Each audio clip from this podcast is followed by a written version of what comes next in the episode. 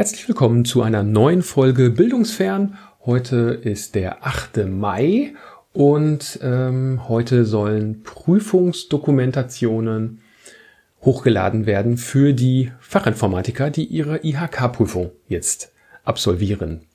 Ja, da dachte ich mir, ich nehme diesen Zeitpunkt mal als Gelegenheit und spreche mal ein wenig über diese IHK-Prüfung und wie die durchgeführt wird. Und mir ist aufgefallen, dass da ganz viele Aspekte drin sind, die man im Moment so für Fernunterricht, Fernlehre eigentlich gut übertragen kann oder wo man sich vielleicht ein Beispiel für nehmen kann.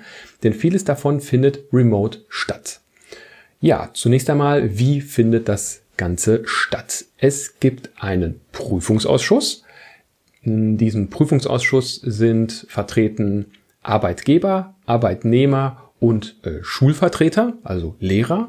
Äh, ich bin da als Lehrer äh, oder als Funktion Lehrer in diesem Prüfungsausschuss, aber es gibt eben auch die anderen Sichtweisen Arbeitgeber und Arbeitnehmer.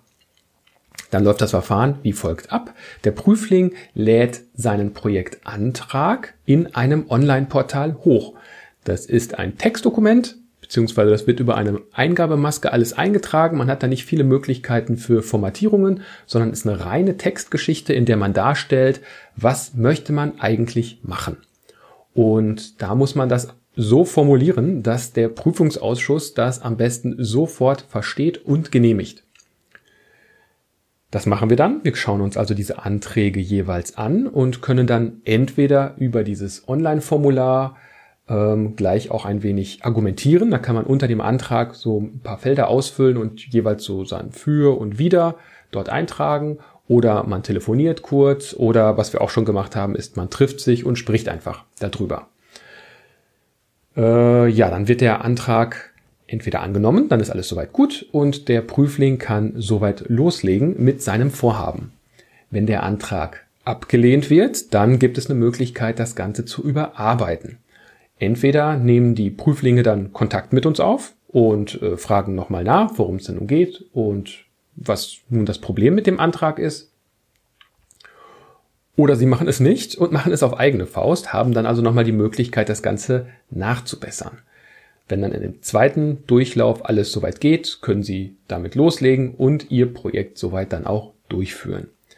Ja, hat man das dann auch bei dem zweiten Mal nicht hinbekommen, dann gibt es ja irgendwann kein Pardon mehr und dann wird das Projekt komplett eingestampft und man muss sich ein neues suchen. Also wichtig ist es in dieser Antragsphase, das Projekt möglichst so zu formulieren, dass es die anderen verstehen. Wenn der Antrag jetzt durch ist und man durchführt, wird der Prüfling eigentlich alleine gelassen beziehungsweise zumindest nicht mehr vom Prüfungsausschuss behelligt. Er hat natürlich Unterstützung durch seinen Betrieb oder durch andere Azubis, andere Abteilungen, den Ausbilder etc. Äh, auch in der Schule äh, bin ich natürlich auch immer wieder als Ansprechpartner da, wobei ich bei betrieblichen Projekten meist nicht so viel zu sagen kann, weil da doch der Betrieb viel mehr Kernkompetenz hat als ich jetzt, weil es dann meist in der Tiefe doch Spezialisierung oder Spezialwissen äh, nötig ist, was ich da an der Stelle nicht beitragen kann. Die Durchführung wird also vom Azubi selbst gestaltet. Es gibt zwar die Möglichkeit, dass wir als Prüfungsausschuss auch dort vorbeikommen und mal so schauen, was der Prüfling denn da jetzt gerade macht während seiner Arbeitszeit, also Projektdurchführungszeit. Äh, die sind aber eher theoretischer Natur und kommen faktisch eigentlich nicht vor. Ein Teil äh, des Projektes ist es auch eine Dokumentation zu verfassen. Also jetzt im Falle des Fachinformatikers äh, Anwendungsentwicklung, für den spreche ich jetzt hier hauptsächlich, ist es so, dass er eine Software erstellt. Er programmiert irgendetwas und daneben muss das Ganze natürlich auch noch dokumentiert werden. Das sieht dann so aus, dass man zunächst mal die Ausgangssituation schildert, dann eine Planung, eine Ressourcenplanung, äh, auch was brauche ich vielleicht für äh, andere Fachabteilungen, die mir zuarbeiten? Brauche ich Gerätschaften, einen Server, brauche ich einen Rechner, brauche ich irgendwelche Bibliotheken? Eine Wirtschaftlichkeitsbetrachtung ist dann auch dabei. Nach welchem Vorgehensmodell möchte ich vorgehen? Dann die eigentliche Durchführung. Also bei der Programmierung entstehen Diagramme, Quelltext, Datenbankmodelle etc. Das muss alles in einer Dokumentation ähm, festgehalten werden.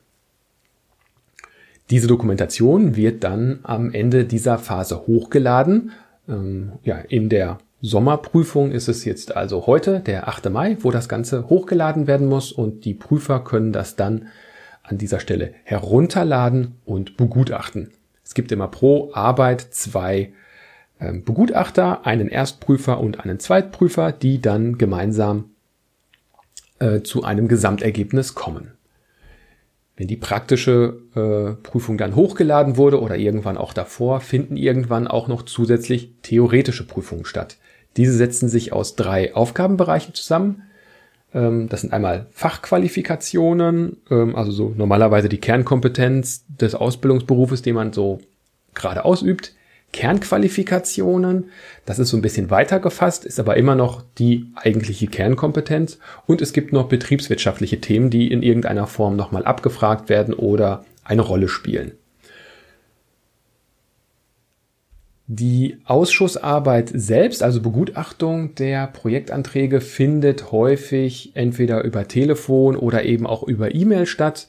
Man berät sich also, nach welchen Kriterien man das Ganze jetzt also be ähm, beurteilen möchte, hat dafür dann auch eine Vorlage, äh, nach der man dann gewichtet bestimmte Beurteilungen vergibt und kommt dann auf irgendeine Weise also zu einem Ergebnis. Dann muss das Projekt auch noch am Ende vorgestellt werden. Das findet in einer Präsentation statt und äh, schließt dann mit einem Fachgespräch. Zu der Präsentation werden die Prüflinge dann irgendwo hineingeladen. Das kann ein Betrieb sein, das kann irgendeine Fortbildungsstätte sein, eine Schule, die IHK selbst. Und dann kommen die normalerweise in so einem Stundenraster vorbei und präsentieren da in 10 bis 15 Minuten, machen dann anschließend ein Fachgespräch was auch circa 15 Minuten dauert. Und äh, als Prüfungsausschluss kommen wir dann am Ende zu einem Ergebnis.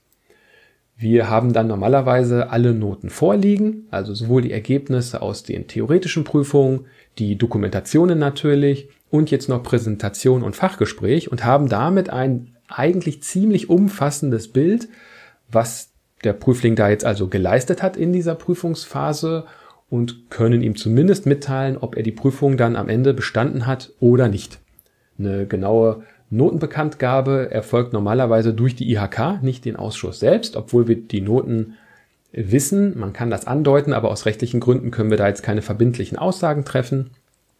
Deswegen behalten wir uns da immer so ein bisschen zurück und das offizielle Endergebnis sozusagen kommt dann von der IHK selbst.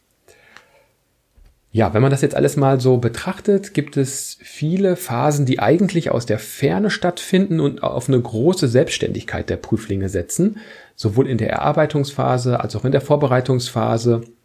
Und da kommt also von unserer Seite jetzt durch den Prüfungsausschuss erst am Ende dieser Arbeit oder immer mittendrin so, ne, erst der Projektantrag, dann wird das Projekt durchgeführt, am Ende gibt es eine Dokumentation und Beurteilung.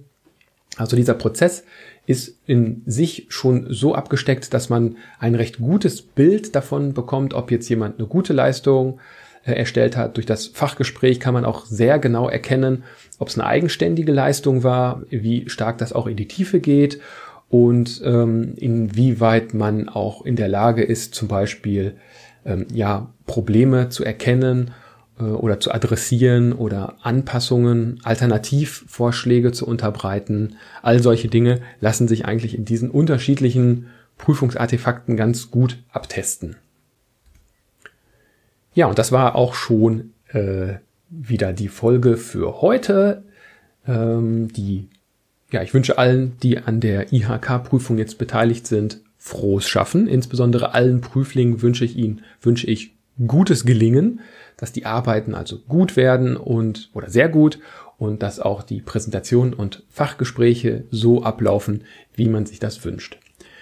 Im Moment jetzt in Zeiten der Corona-Krise werden da die Termine leider etwas durcheinandergewürfelt. Also eigentlich wären sie nach Zeitplan zum Beispiel die theoretischen Prüfungen schon Ende April gewesen.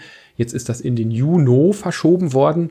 Bedeutet also, dass sich da an dem Tag der Präsentation und des Fachgespräches noch keine Aussage über bestanden oder nicht bestanden tätigen lässt, weil noch Leistungen ausstehen. Das ist in diesem Jahr also etwas anders, aber äh, jetzt auch kein, ja, also ist machbar, muss eben an dieser Stelle irgendwie so geleistet werden, weil recht bald danach ist dann auch schon das Ende der Prüfungszeit und äh, ja, auch die Arbeitgeber und Arbeitnehmervertreter und eben auch die Schulvertreter ähm, haben dann noch andere Dinge, die zu erledigen sind.